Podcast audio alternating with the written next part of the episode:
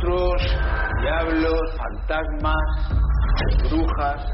El terror para mí es un género menor.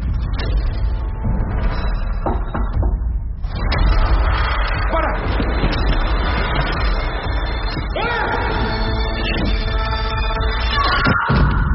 Esto no ha pasado. No vamos a volver a hablar de ello. Vamos a jugarlo. Lo juro. Lo juro. Lo juro. Estos son mis colegas del club de lectura. El pirado. La cría. El influencer. La bibliotecaria. La pibón. La prota. El intenso. Y el pagafanta. Nosotros. Somos los más frikis del terror de la universidad. Se merecen morir por lo que hicieron. Por eso van a perder la vida de uno en uno en cada capítulo de esta novela.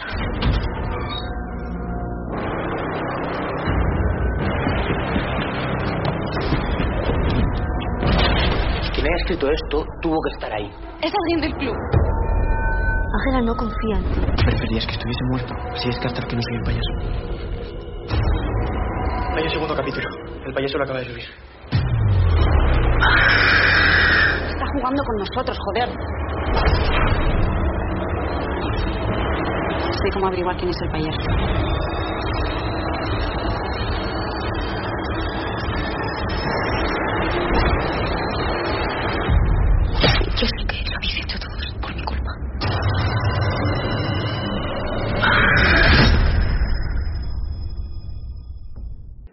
Hello, everybody, and welcome to the latest episode of Fresh Cuts. This is Mike.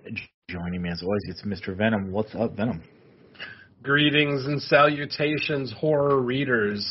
I should have done this greeting in Spanish, but I did it last week, so I'm not going to do it again. How you doing, Mike? last week, so Yeah, doing well. Doing well. It's the beginning of another week, which means it's Fresh Cuts time. So, back in the Oh. familiar recording chair. Yeah, yeah. After my uh, fun little horror weekend at Days of the Dead, Los Angeles, yeah, um, I got some good stuff to report for the uh, for the main show. For this show, though, let's just say I had a great time. Cool. All right. Also with us, it's Don and Ellie. What's up, Don? yeah, what's going on? Always happy to be here. All right. Uh, so this week we are covering a Netflix original title that just released last week. Good timing because we didn't have anything theatrically, at least wide, wide enough for us to all see. So uh, Netflix just happened to drop something, and it's titled Killer Book Club. That's the English title. Venom. I don't know if you have it up in front of you. Did you want to uh, I quote the Spanish title? Uh, the Spanish title of the movie is El Club de los Lectores Criminales, which is very, very different from Killer Book Club. The literal translation of that is uh, the Criminal Readers Club. so take it with a grain of salt. Interesting. Yeah.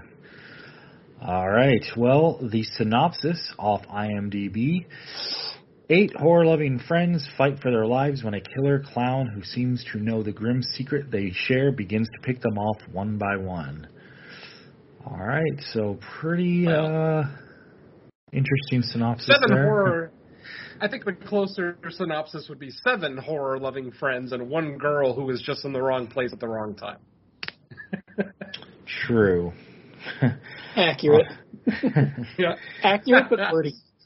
Accurate but wordy. All right. So, we always start with our general thoughts. So, I'll kick to Venom. Uh, what did you think of the Killer Book Club? All right. I'll, I'll, before I even get into my review, I, I kind of want to caveat, obviously, and reiterate my love of Spanish horror.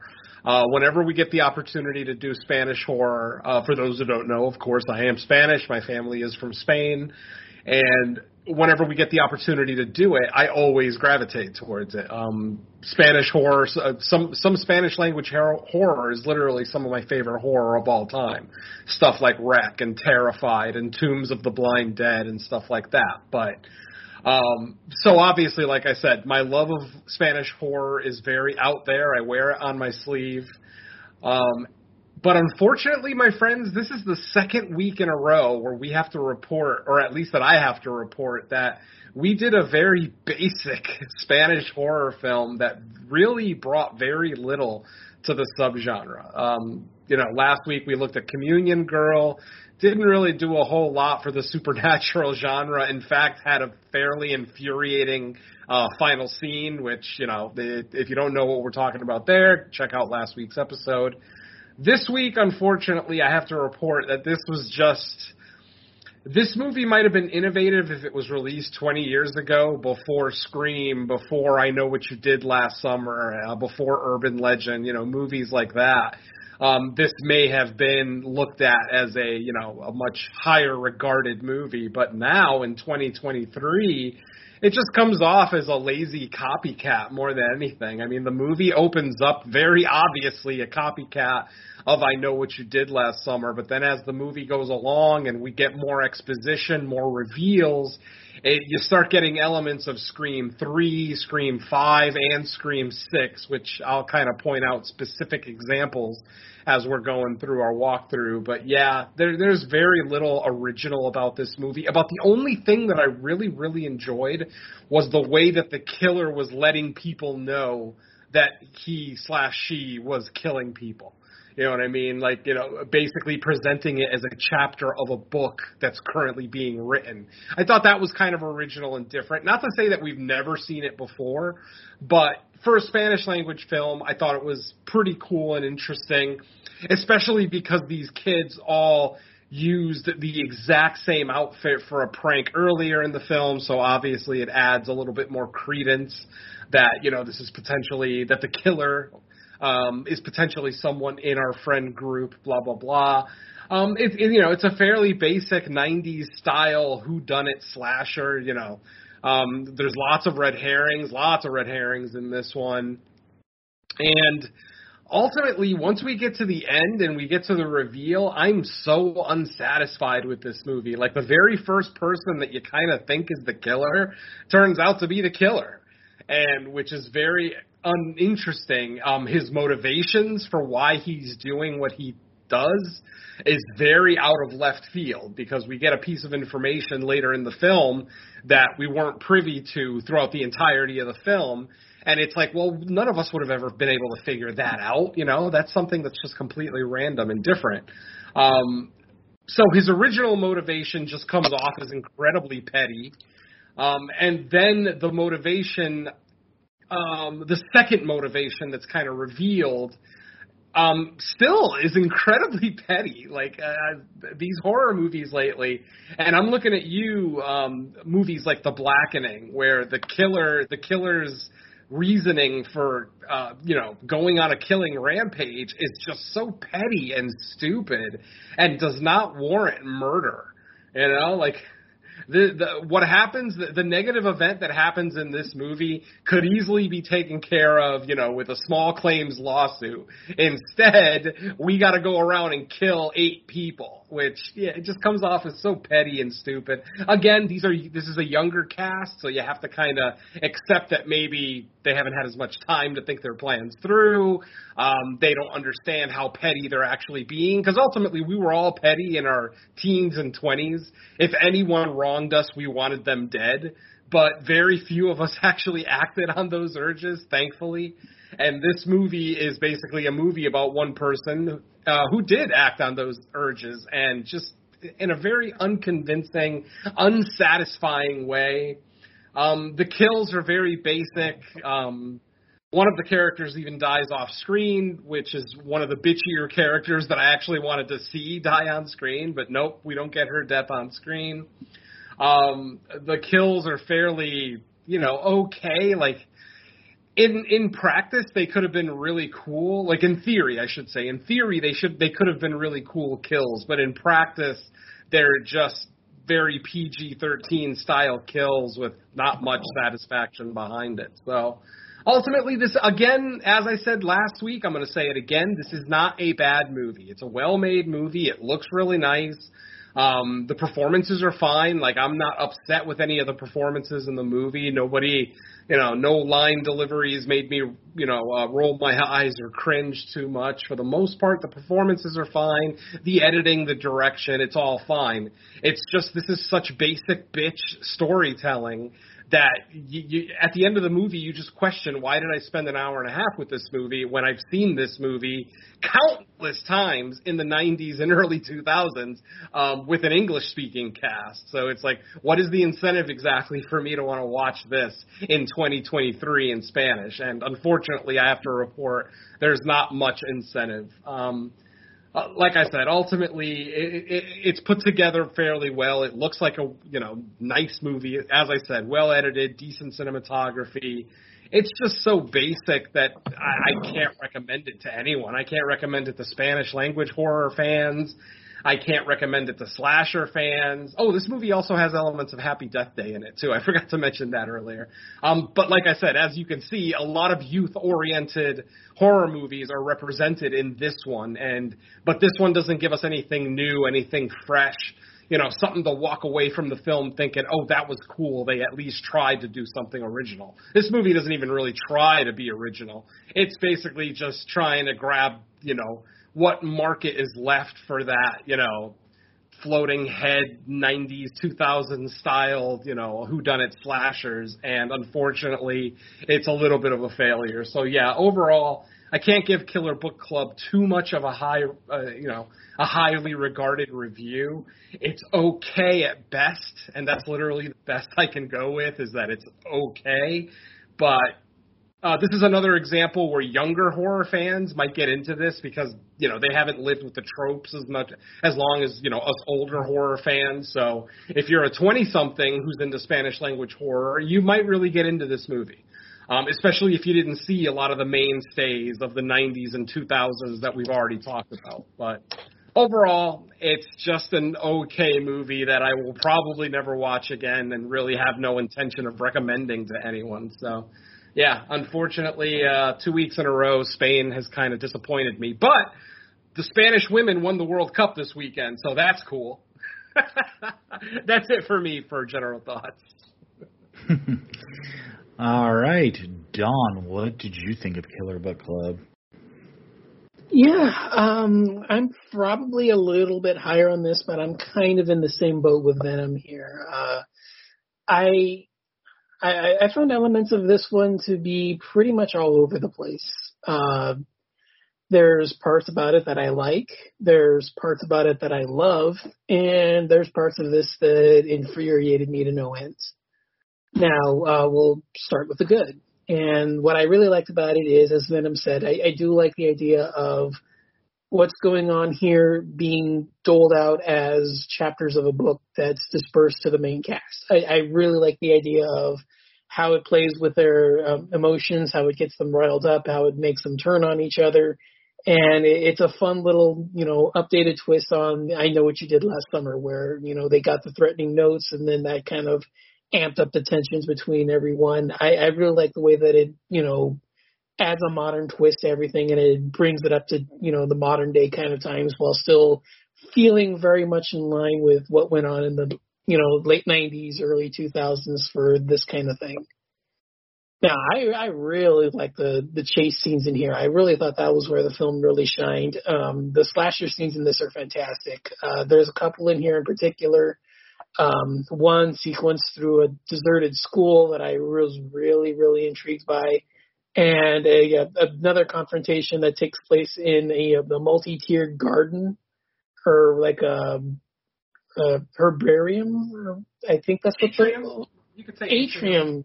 Yeah, that's what those things are called. Yeah, that's another really fun sequence there, and it, that one there also has the benefit of um, a really fun little um, intro sequence that's played out with a uh, costumed meet and greet that kind of adds a little bit of uh, tension there, which again kind of plays off of uh, you know sequences from other films, but it, it, they still pull together really well. Um, you know, the gore is fine,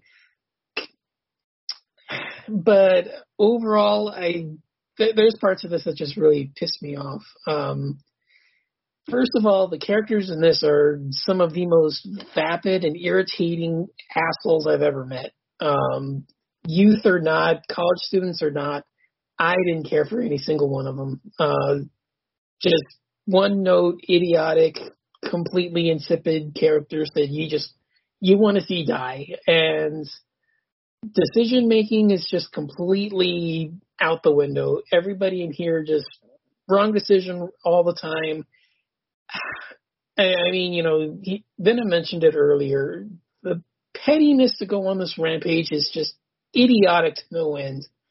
I mean, there's no reason for what goes on in here. I mean, you know, obviously the killer is one of the most obvious suspects around, but even beyond that, the the motivation and the reasoning behind everything is just absolutely idiotic, and I I hated it. It there, there is no reason to go on this rampage, and yeah, the the film as a whole.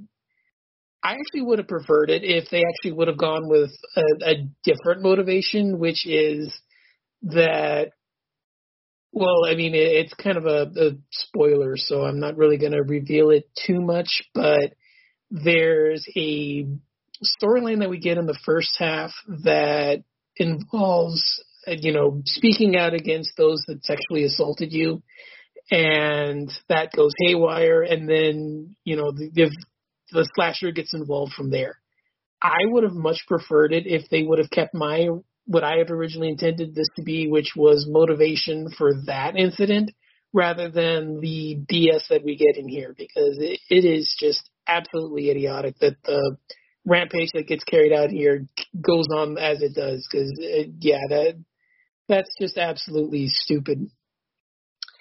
But yeah, the the other thing that I really found irritating, I don't know if you guys did, but again, it's another one of those things for me. The the timeline to plan everything out in here that takes place, uh, you know, if the killers is involved as we think they are, and the quote unquote surprise assistant takes place as it does, how does the book get written? And how does it appear as soon as it does? I mean, for me, that was kind of, you know, a really weird thing that you know it, it takes place as suddenly as it does, and it involves them as quickly as it does. So when's the book getting written? I, to me, that that part of it just kind of you know the the timeline of it all just kind of was like, wait, what? But yeah, uh, it's really infuriating or frustrating, I think, because there's parts to this I really liked. Um, you know, again, the setup is great kills are good. Um, not great, but they're you know bloody enough for what I enjoy. But yeah, overall, there's just enough uh, infuriating parts here that kind of just lower this one. It it just feels you know again way too basic, way too much of a copycat because a lot of the stuff that I like is stuff that's taken from other films. So. Yeah, it's just overly familiar. Uh, you know, you've seen it before, you've seen it again. Uh, not necessarily a bad time, but again, it's just you know, if you want to you know throw in something new after you're done with an you know that I know what you did last summer marathon, this is a good one to do it with. But if you're looking for something uh, you know clever and original, uh, this is not the place to do it. But yeah, it's kind of where I am on this one.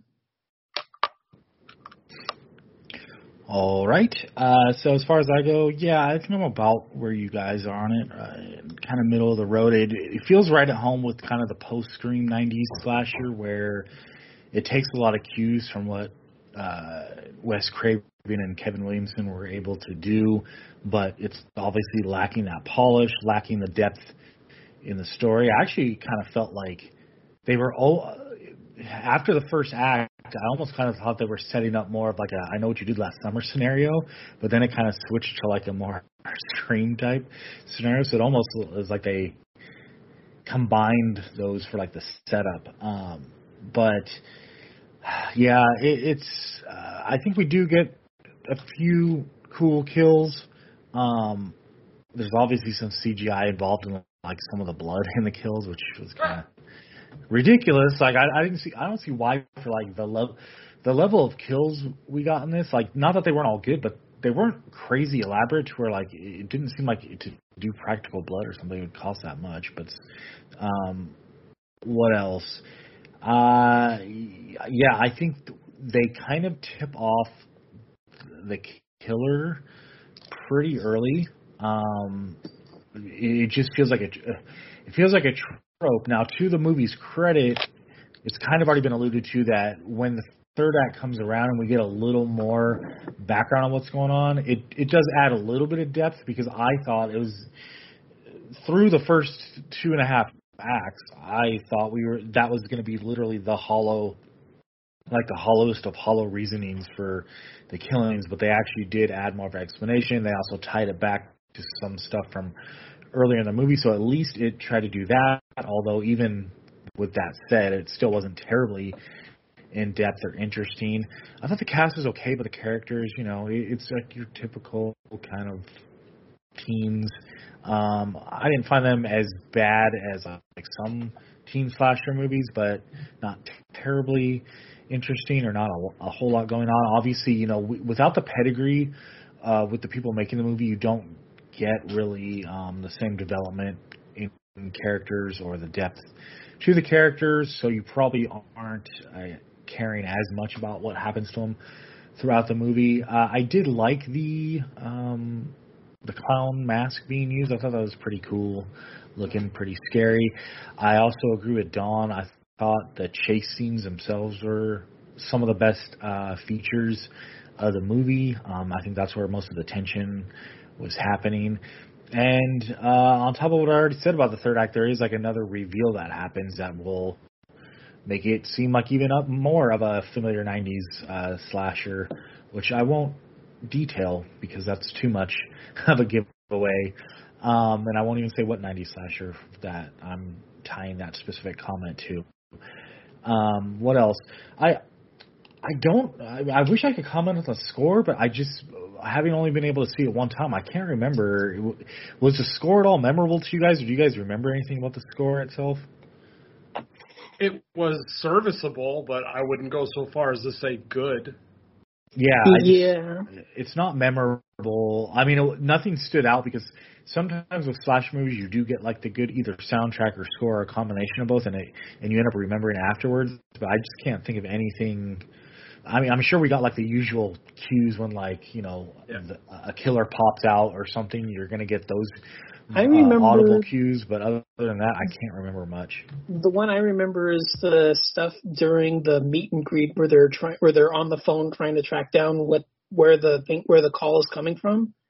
I remember oh, that part, but yeah, that's pretty much like the the majority of the music that comes to mind. Because yeah, a lot of it is just that you know kind of like repetitive droning suspense cues that you usually get in these kinds of films.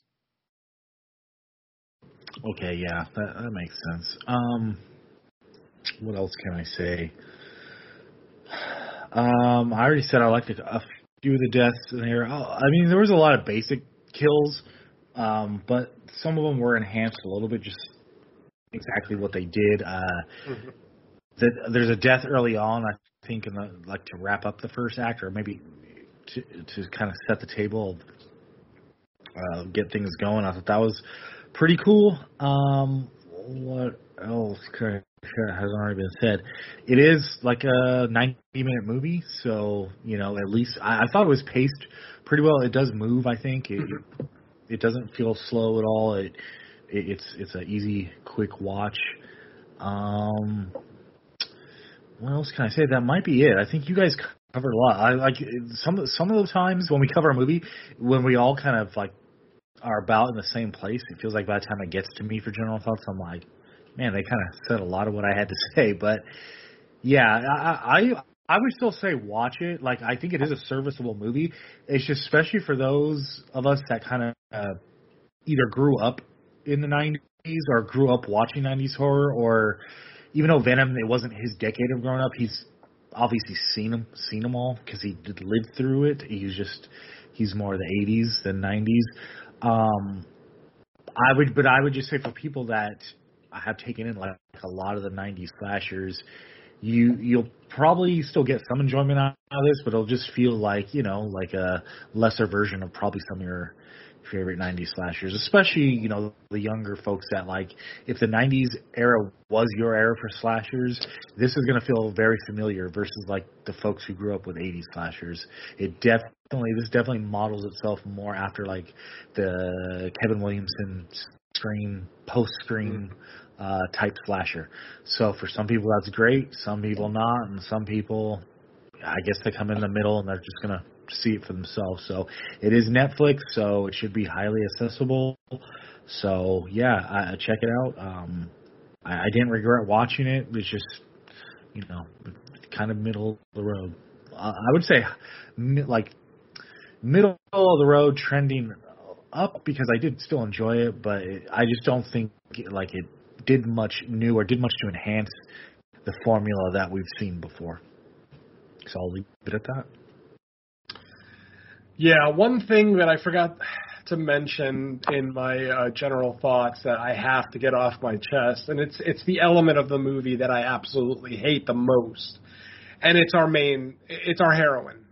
I fucking hate our heroine. I just flat out do not like her. She makes multiple decisions both during the duration of this movie and even before this movie starts that just come off as so stupid and like and unrealistic.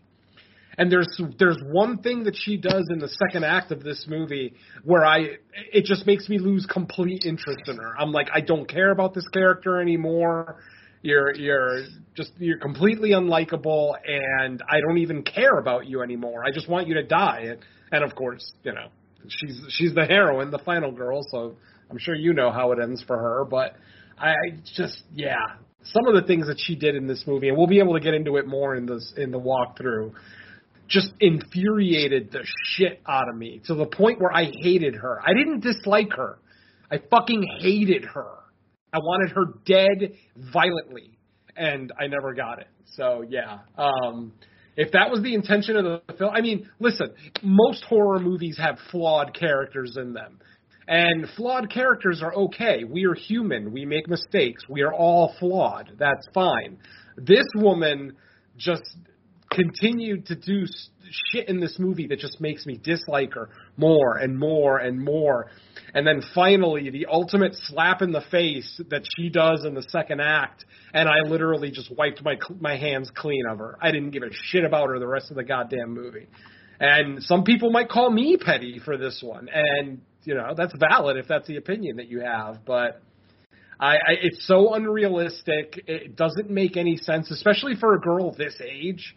Um, and granted, I haven't been this age in about 112 years, so obviously I've forgotten what it's like to be a college student. That's fine, but yeah, just some of the unrealistic decisions that she makes in this just irk the shit out of me.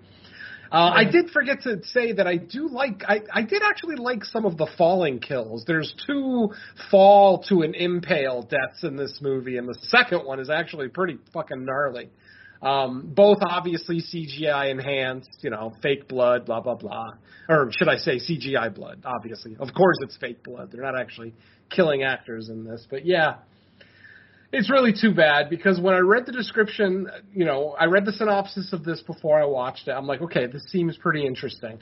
I saw the poster, you know, the mask is mildly interesting. It's one of those masks that could be taken as playful you know, on it, 99% of the time you would take the mask as playful, but obviously when it's being worn by someone walking around with a pickaxe, it, it, it doesn't come off as playful anymore. Um, and then as the movie goes along and the mask gets bloodier and bloodier, you know, it just looks really, really cool. Um, yeah, there's a lot of elements in this movie that could have gone right, and they just, like I said, they just kind of fell on tropes. Um, other than as Don and I have both mentioned, you know, the whole thing with the chapters of the book and how the, the kills are being presented, I thought that was really cool. It was different. Um, I was really surprised that they kind of abandoned that in the third act. Obviously, once you have less um, living members of the group left, it's a little bit harder to still do chapters and everything, but you know that you can send to like a uh, you know, some kind of chat board, you know, where they're posted, blah blah blah. Um, but it just like one of the coolest aspects of the movie, and they kind of abandoned it about halfway through the movie, and that's really too bad. So, um, I don't know what else can we get into here uh, that's spoiler free. Uh, Mm, as I look through my notes, and again, I didn't take very many notes, which usually means I didn't like it very much. Um, like I, as I've said in the past, when I don't take very many notes, it means I either loved it or I hated it. And in this case, eh, I think you guys know where I fall on this one. I did like the Room 237 reference. Did you guys notice that at the end of the movie? Room 237? And one of the Oh, yeah, characters was yeah. even like, really? Room 237? Like, it, almost like they knew where it was from, but they don't acknowledge it in the film. I thought that was kind of cool. Stupid, Yeah, they but they of did cool. throw in like uh, references to oh, yeah. other slashers. I noticed at like random times. Yeah. Absolutely. Yep, yep, yep. Uh, let's see what else we got. Um, not a very great fire death at the very end of the movie. We have a, a character getting engulfed by flames, and unfortunately, it is all CGI um, and doesn't look great, unfortunately. And um, where else can I go with this? Actually, I. I I actually do have it written here that there was a piece of music that I liked. I wrote I wrote down dramatic walking with an axe music.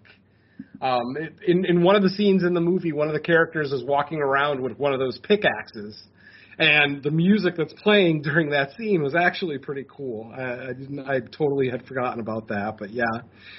And of course, you know, the whole thing kind of revolves around clowns and pranks and blah blah blah. So uh, again, you're looking at a a concept that was worn out in 2018, and here we are in 2023, and we're kind of still watching clown pranks gone wrong, and you know, clown faced killers and blah blah blah. It's like, you know, other than Art the Clown, we don't have too many original clowns out there right now. You know, killing on celluloid. So, what can you do?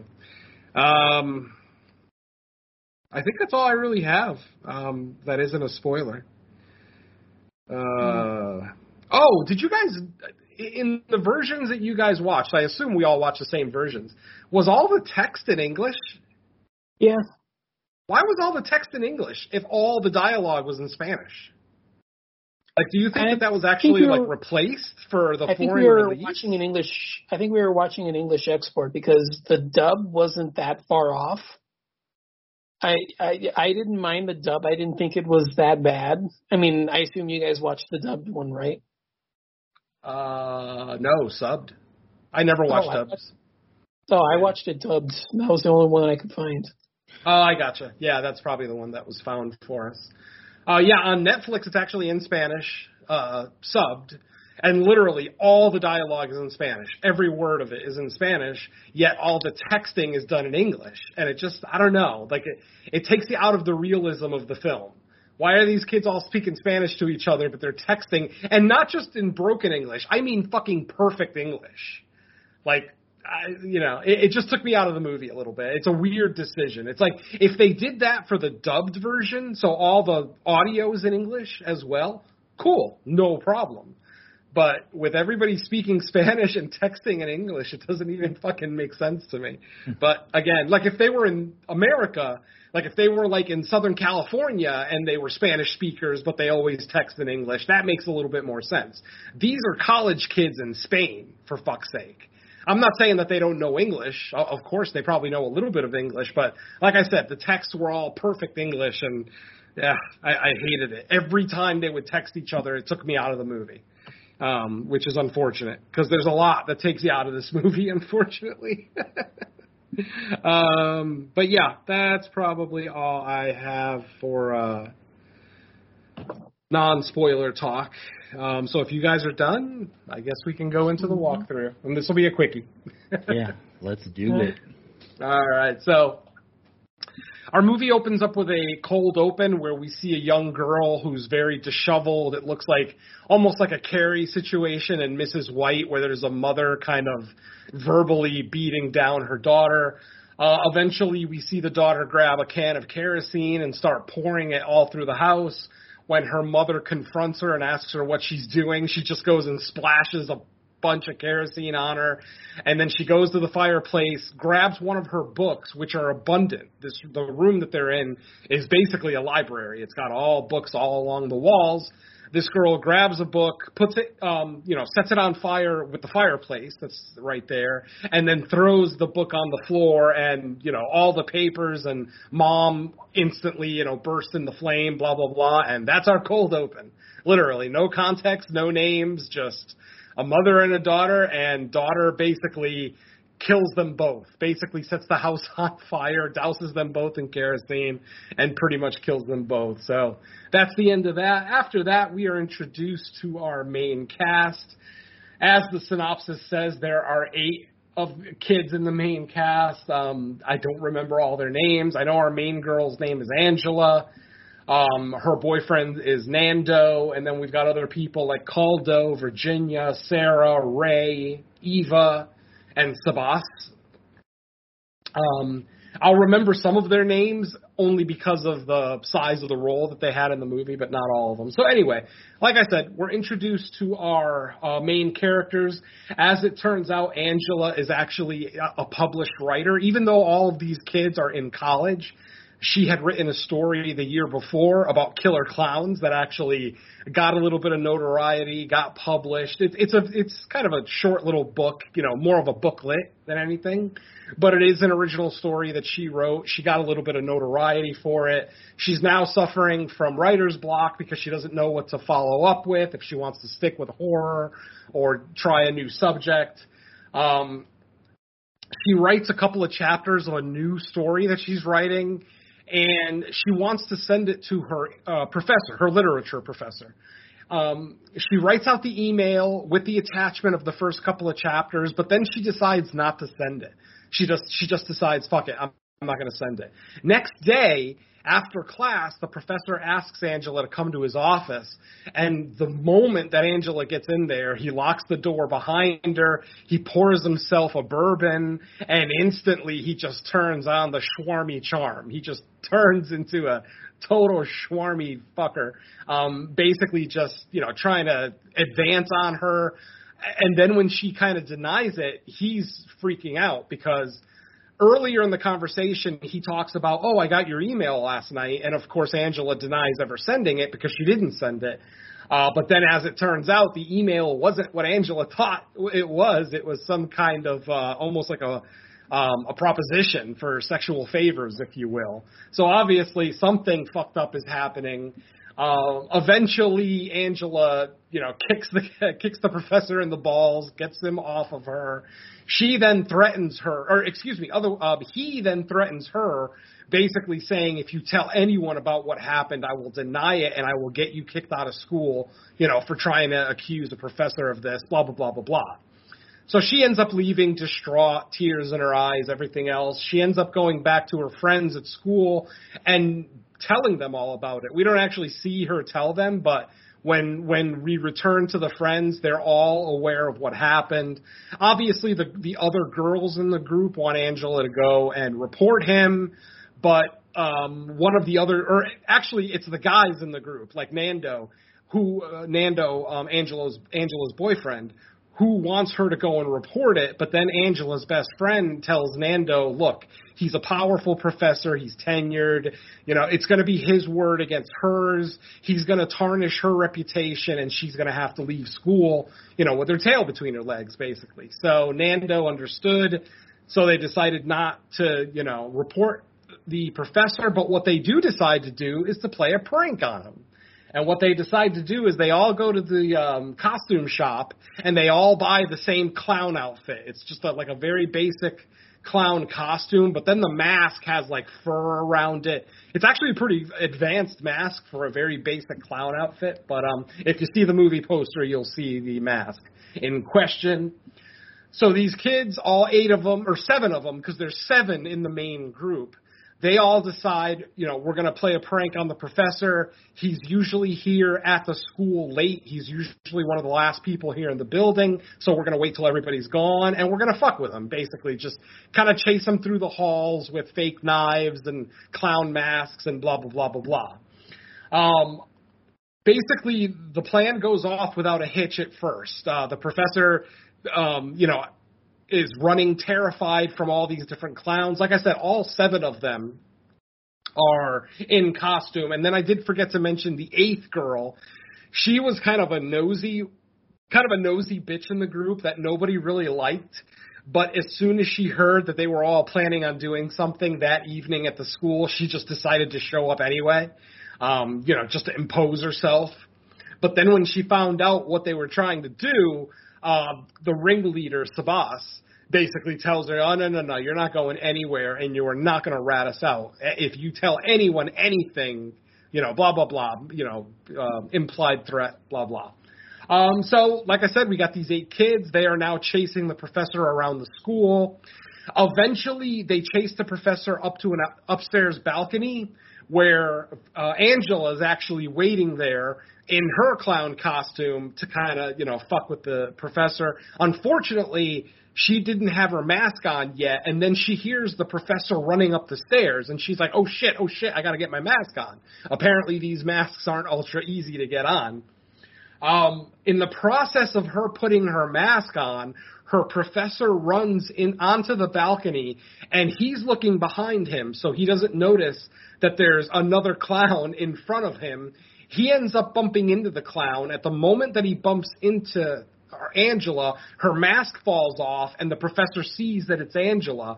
But in the process of bumping into her, I guess the inertia kind of um, pushed him off the balcony.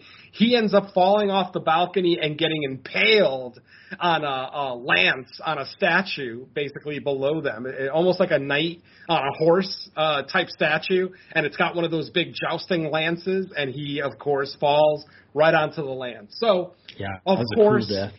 Yeah, I liked it. I thought I thought it was actually cool because he actually smashes his head on the second floor uh pillar. Like there's a like they're up on the third floor balcony, and when he falls off the balcony, he smashes his fucking head on the second floor before then getting impaled on the lance of the statue. So that was a pretty cool death, actually. Um, so of course after that, our friends are like, "Oh, what do we do?" Blah blah blah. You know, we gotta. You know, one of them wants to call the cops. Angela, of course, wants to call the cops, being kind of the goody two shoes of the group. But Sabas, the ringleader, is basically, no, no, no, no. We're not going to the cops because we're all to get accused of murder and we're all to get kicked out of school. Blah blah blah blah blah. So they all decide to make a pact. We will never speak of this again. You know, again, nothing that we haven't seen in multiple movies before. And, you know, they go on with their lives. The next morning, the professor's body is found, and it starts kind of a, a long, uh, like, kind of like a grieving process for the school. Um, you know, because apparently this guy was fairly well liked, even though, as we know, we as the viewer know he was kind of a dirty scumbag. But you know, that's on him. Um, and then basically our friends um, are just kind of having very cryptic conversations with each other. You know, talking about it, but not really talking about it. You know, well, one of those situations. And then eventually, all of our friends are in class and they all get a text, or not so much a text, but like a social media update. And basically, what it is is chapter one of a new story about a, a clown seeking revenge on a group of people that killed someone. So obviously, someone witnessed what these kids did and is now taking up the mantle of the clown mask and is now going to try to take them all out. And basically when we find out about the murders, they're in the past tense. The murders have already occurred, but they're being presented to us in the um, under the guise of a chapter of a book. So basically, this person calling himself the masked clown sends this first chapter to all of our friends, um, and it's basically about the death of one of their own. And they're like, "Oh shit, you know, and and that person, of course, didn't go to school that day. They're not in class. Um, they read the chapter fully. They finish the chapter. They see uh, in the chapter the killer is very open about what he did and where he did it. So of course, as soon as the the other the remaining friends finish reading the chapter, they go off to the location. They don't find anything. The body is gone. Um, no blood, no nothing. It's like the entire scene was cleaned off. And then that kind of starts happening more and more as more people start getting picked off. I forget the exact order of where they got picked off. Um, I know Nando was considered the emo kid. There was like the emo kid, the influencer. Um, it was very um, Cabin in the Woods, where where the where all the characters in our group, in our friend group, all had their roles. You know what I mean? Um, so you know, to an extent, anything that reminds me of Cabin in the Woods is is okay in my opinion because I love that movie. But um, you know, they kind of touched on that here. Um, and then they continue to receive chapters um, of of their friends being killed, and then of course that friend then disappears and no one sees them. Um, but they never find a body. It's not like they ever, you know, find a, a death scene or a crime scene, anything like that. At least early on. Um, I'm not going to go over every single death. I mean, we've got we've got like someone takes a sword to the mouth. That was Um, good. yeah, that was decent. We get somebody who gets um, disemboweled with a pickaxe. Um, that was a pretty decent too, because the killer takes like a wide, like a roundhouse swing with the pickaxe and gets him in the midsection just enough that it cuts him open, and you start seeing little bits of intent, uh, intestine kind of poking out. So again, not bad, mild, you know, mildly good kills. Um, now, eventually, uh, about a little bit more than halfway through the movie, um, we start getting more revelations, and and I'm skipping a lot of the movie, folks, because like I said, it's fairly basic slasher chase sequences, kills, off-camera kills, blah blah blah blah blah, nothing too special. Um, eventually, uh, Angela ends up making a confession, and her confession is that she did not write her killer clown story. Her killer clown story actually came from a girl that she had online correspondence with. This is a girl that she was friendly with online, maybe through social media or whatever. And this girl wrote this book about the killer clowns. Um, but the girl never wanted to publish it, never wanted to send it anywhere. And Angela needed something to turn in. I think it was for like a journalism class or something. They needed to submit something to a real publisher. She had no intention of actually having that book get published and released and everything else. But of course, this is a horror movie. So of course, she ends up winning the literature contest. Her story ends up getting published and released to the public. And what ends up happening is that um, Angela's online friend catches wind of it. That Angela stole her story, submitted it, and then had it published under her name. And the story is is that the girl went fucking crazy and killed herself and her mother. Sound familiar? Yeah, that's right. The cold open. uh, the the girl in our cold Yeah. open is the real author of the killer clown story that Angela took credit for. So, um, let's start talking about some of the terrible decisions that Angela is making. Basically, there's a scene in the movie, and it's very reminiscent of Scream when Sidney sees um, what's his face uh, with the Scream mask, with the ghost face mask, and she instantly assumes that he's the killer. The exact same fucking thing happens in this movie. Nando finds uh, one of the uh, clown masks on the ground and picks it up and tries to find his girlfriend. He eventually does find his girlfriend, and he's still holding the mask in his hand. So of course, you know, she puts two and two together and comes up with three, and basically thinks that he's the killer. So they basically shun him from the friend group. They don't like call the cops or anything. It, you know, they're all convinced this guy's the killer, but none of them want to do anything like uh, specific about it. They just shun him and push him out of the group. Later that same fucking day, Angela goes and fucks Sabas. And in that scene, Sabas admits to her that he's always had feelings for her, but that she's never reciprocated those feelings and that he's always Uh-oh, felt kind of yeah. shunned. You know, oh, oh. You know what uh-uh. happens when when that reveal comes? Never a good thing. Never fucking good thing. So anyway, like I said, the moment that they get naked, I fucking hate her. I fucking hate Angela for that decision. The same fucking day that your longtime boyfriend gets accused of potentially stalking you and trying to kill you, you go and fuck another member of the friend group? Like why? Uh, obviously, you weren't that fucking distraught uh, to to find out about your boyfriend because you go and just fuck some other guy that same day. I'm sorry, this is supposed to be an 18, 19 year old college girl, and she literally just got the shock of her life that her boyfriend may be a serial killer trying to kill her. And how does she fucking relax with another man's dick?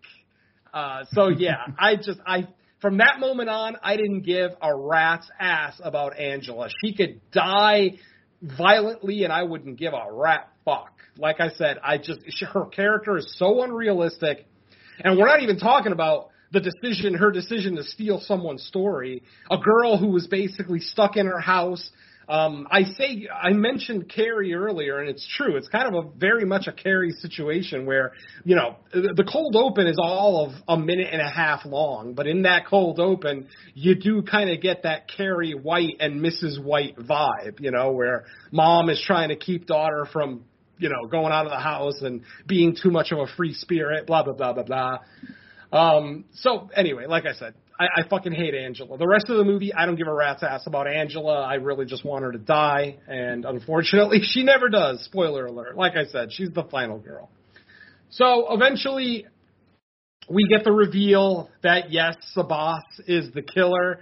He takes off the mask after stabbing Nando in the side. Nando doesn't die right away, but he's alive enough to kind of open his eyes and see and hear that his girlfriend fucked Nando, the killer, literally, and and, and Nando, uh, not Nando, but Sabas, the killer, is laughing about it. He's like, not only did you accuse your fucking boyfriend of being a killer, you fucked the killer that same day. And he has every right to be laughing at her because it's fucking hysterical that she was so blind and stupid that that's what she gets. I, I, I'm sorry, like I said, it just such an unrealistic situation that it just bugged the fuck out of me. So, so anyway, we've got that reveal now, and then we get a second reveal, and this is where Scream five and six start to come in because we have a second killer, also in the clown costume and the clown mask, and this time it's a female, hmm. and it's one of the girls from the group. I think her name was Virginia. Um, it's one of the last surviving female yeah. members of the group. She's You're like correct. a friend, and then we get then we get the reveal that Virginia isn't Virginia. She's actually the girl from the cold open who Angela stole her story from. So we basically have the real author of Killer Clowns um, going around, uh, you know, and helping Sabas kill these people. Apparently, this plan has been like a year old. They've been because uh, it was the year before that the Killer Clowns book was submitted and published. And now she, you know, like I said, it's the next year. She's trying to work on her follow up, blah blah blah. Um, and now we know why she's having so much trouble writing her follow up because she never wrote the first fucking story. She's not a writer, basically. She's just not a writer. Um, but she obviously desperately wants to be. So, like I said, with the reveal that now Virginia is the original author of Killer Clowns, we get one final reveal uh, from Sabas, and that reveal is they are family. Yes, Sabas and Virginia are somehow related. They never tell us exactly how. They don't say brother, sister, cousin. They don't tell us. All they say is, you know, something about family. You know, very, very Dom Toretto and Fast and the Furious. They Sabas says something about family, and yeah, and Virginia just kind of agrees with them. So obviously they are, you know, siblings or whatever the fuck you want to go with. Um, and they have been plot, uh, plotting this for a while now this incredibly convoluted fucking plot that they came up with. Like, I, this plot is so stupid and convoluted that if literally Angela would have taken one step to the left uh, the night of the professor dying, none of the rest of the events in this movie would have fucking occurred, literally. So it's it's too much, you know, the universe aligning, making all of these events, you know, uh, transpire and everything. But yeah, very convoluted plan. And of course, anyway. you also for, well, you're also mm-hmm. forgetting about the fact that they have to wait for the professor to hit on her, and then the group to seek revenge on him by dropping him off of the third story balcony and impaling himself on the lance to set their whole plan in motion. Because if they don't exactly. do that, their whole, thing is fucked. Because Oh, when no, are they yeah, going to like I start? said, Yeah, because Yeah. when are they supposed to start it if they, if he doesn't do that to begin with? It's true. Um, and yeah, that that's what I mean. There are too many pieces that have to fall into place for this plan to to to to you know go to fruition. Uh, that it just doesn't make any sense. I mean, what if what if the professor never hit on her? And I, and I did forget to mention that uh, the original email that was sent to the professor, kind of proposing uh, sexual favors, was sent by Sabas. As it turns out, Sabas hacked Angela's email account, sent that email to the professor, basically saying, you know, I want to suck your knob, and you know that's why the professor was all up in arms. So, I mean, I guess it's lucky the professor is a scumbag because, again, like Don said, this plan would have never seen the light of day. So. All right, so at this point, uh, we've got a few. We've got Nando is still alive, even though he's got his pickaxe uh, wound on his side. Uh, and then Angela and Nando are being basically chased by Sabas and Virginia. Eventually, Nando shows up with a piece of like a statue, like a marble statue that he picked up off the ground, and he just fucking smashes Sabas in the head.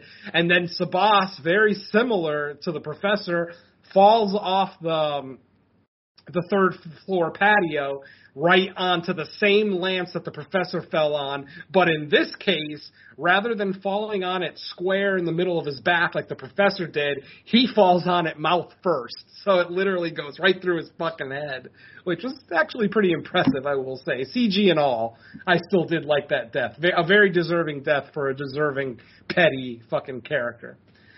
So now at this point, it is just Angela and Nando basically running away from Virginia, who at this point is using her real name, and I completely forgot what the girl's real name is, so I apologize there. I think it starts with an A, if I remember correctly, but that's all I remember.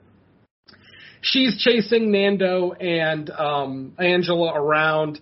Eventually, they are able to find uh, a room with like gasoline or flame around, like it's seeping through the floor somehow. Maybe it's oil, I'm not sure.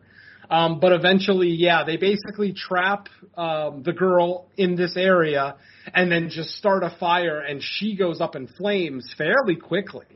Like the flames engulf one side of her face almost instantly, and then the screen fades to black. And you know, obviously, you just assume that she died in that instant and that you know Angela and everybody else is safe. After that scene, when it fades back up, we go to a year later, one fucking year later, and we see that there is now a new girl, a different girl, um, she, no one that we've seen in the movie at this point. point, and she is now writing a story about the Killer Clowns, excuse me, fiasco the whole thing with the girl writing the story, Angela stealing the story, basically everything that's happened in the movie up to now. This girl is working on a book, on a new book to write it. And one day she's at school, she's in the library, and suddenly she's alone in the library. Everybody just kind of disappears. And when she looks up, she sees the clown. We see the same clown, another person wearing the clown outfit, the mask, everything. But this time, um, the person takes the mask off, and we see that it's Virginia again, the girl who got burned, and she, you know half her face is burnt off, it's all melted. So obviously, at the at the instant that the camera went to black on that scene, she must have somehow ran away and jumped in a lake. I don't know. Um, but yeah, there it is. Uh, Virginia is still alive, and she starts. Uh, she basically kills the girl, the new girl, who's writing the new story about the situation. And then the movie fades to black for the last time, and that is I know what you screamed last summer. Oh, I'm sorry, Yeah. I meant. Oh, I I thought yeah. that was I thought that was the girl we were following. I thought that was no, that was Virginia because her face was burnt off. no the, the victim. I thought that Oh no, was, no, the victim was a new girl. that was a new girl. I thought that was the main girl. I don't think so. I think that was a new girl. Because I, I mean, I- why would Angela go back to that school after all that shit happened? I thought didn't think it was a new school because there was a new teacher. I thought that was a new. I thought they were that she had followed her to a new school because the layout. I didn't mean, look I'm. I'm open to the possibility that that was still Angela, but I, don't- I really don't think it was. It didn't. To me, it didn't look like her. I, Um, I I- thought but it I- was too, but then I'm like, is it just something that kind of because she didn't look exactly the same, but I thought maybe they kind of gave her like a makeover. You know, it's like oh yeah, new like a year over new makeover. life. You know, Because she's got a because she's got a new hairdo. So I, I yeah, I, I thought it was Angela like a year later makeover, trying to like you know put everything behind her, and then Virginia comes back to finish the story. I, to me, that made more sense. and they, Oh, they it totally makes total more sense. Absolutely. They- but like I said, just totally, the way that this uh, girl was acting, like she wasn't acting like Angela. This girl was very um extroverted. Don't forget Angela was never an extrovert at any point in the film. And this girl was very extroverted, talking about, "Oh yeah, I'm going to write up this story. You know, I, I'm I'm going to publish it, and blah blah blah." Like I don't remember her ever saying, "Oh, this will be my second book," or anything that would imply that it was Angela. I mean, I'll go back and watch that scene, but I really thought it was somebody new because she has a whole new set of friends too. Like, um, Well, her old ones not are- there. Killed off, Granted, but- most of them died. Um, but Nando's not there. I mean, why would if she stayed? Why would Nando leave? I don't know. It just it, it felt. I mean, I guess if Either- tell you what, either- if that really was Angela, then I hate this movie even fucking more because I would fucking hate that. That Angela, after everything that she went through, she still decides to keep going to that same school, and then she decides to write a story that she knows shouldn't be written. So if that's Angela, I fucking hate this movie even more. I'll leave it at that.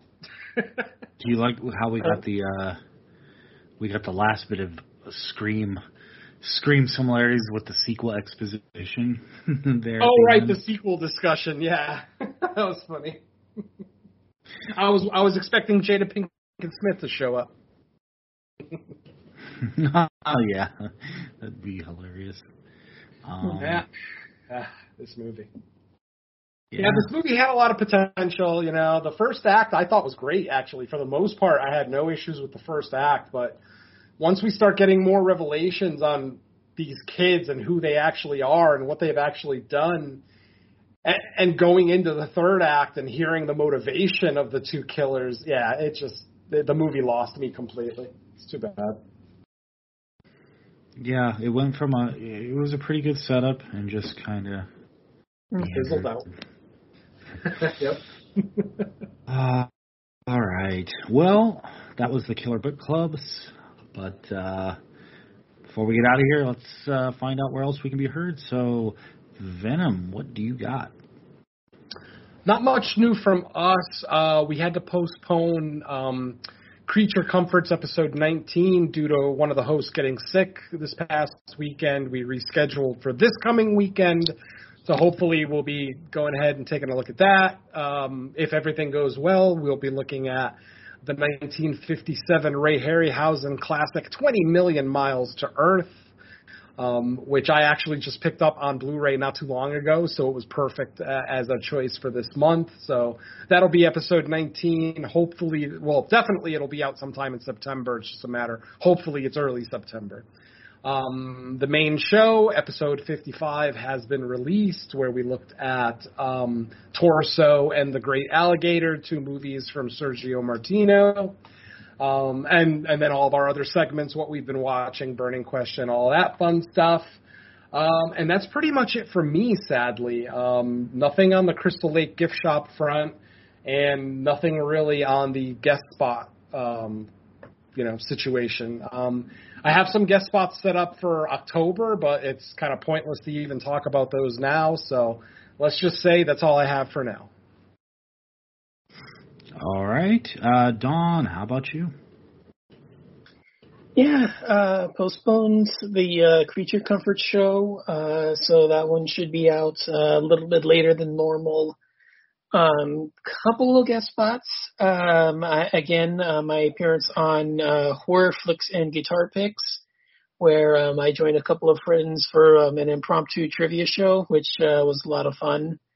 Um, the new episode, or um, I should say, my latest appearance on uh, the Joe Blow Horror Show, which uh, was postponed because of the hurricane from last week, um, has been recorded. Um, it was a lot of fun. We looked at uh, Resident Evil: Welcome to Raccoon City, which was a lot of fun. Um, the first time working with um, Cole. Um, I, I've worked with Travis before. I didn't know it was him. Um, actually, he was on the, the nightclub that I've guested on. a couple of times, so it was uh, good to go back and uh, record with him again. But yeah, that one uh, is recorded. Uh, I, I think they just released Afterlife, so it should be a couple of weeks from now, but hopefully that'll come out uh, soon enough where I'm not uh, repeating that one for months on end.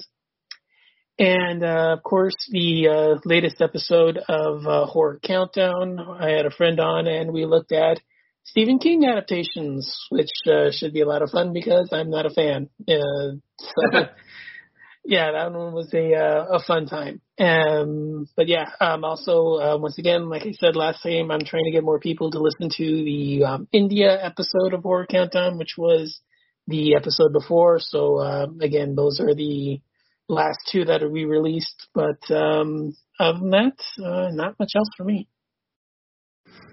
All right. Uh, for me and Venom, the main show, the latest episode is out now. No More Room Hell number 55, which were my picks. Uh, Sergio Martino double feature, which was Torso and The Great Alligator. So that is up. So check that out. If you're listening to this, yeah, it's up and ready to go. Um, other than that, yeah, not much else. So, uh, that's yeah, that's it for me. But uh, what are we got coming up for this? Is is there a theatrical release this week? I'm not sure. There is uh, there is a small release this week called Slotherhouse. Oh God, I heard about. Yeah, that. the one with the killer sloth. I mean, just because it's playing in theaters, I guess I'll go see it. But um, uh, it's just a matter if it's if it's uh, available where you are, because it, it is playing at a couple of AMC's out here. Uh, I'm looking at the listings right now. It looks like it has like one or two screenings a night, but yeah, it is playing. So um, that's a, that's a possibility. There's plenty on VOD as well. And then next week starts our long stretch of like seven or eight weeks at the theater in a row. That's going to be fun. I'm excited. Fun for me. Yeah. No, hell yeah, I'm very excited. That's Nun two, right? That's, Uh, that's yeah, the first the Nun one. 2 next week. Yep. All right. Well, uh, happy to kick off uh, the theatrical release streak. Perfect timing too, because we're just hitting the end of summer here. So, with that said, that is going to wrap up this episode of Fresh Cuts. Thank you, everybody, for listening, and uh, we'll be back in a week with another episode. Till then, let's say bye to our listeners. Later. Don't steal people's stories. That's fucked up. Write your own. Peace.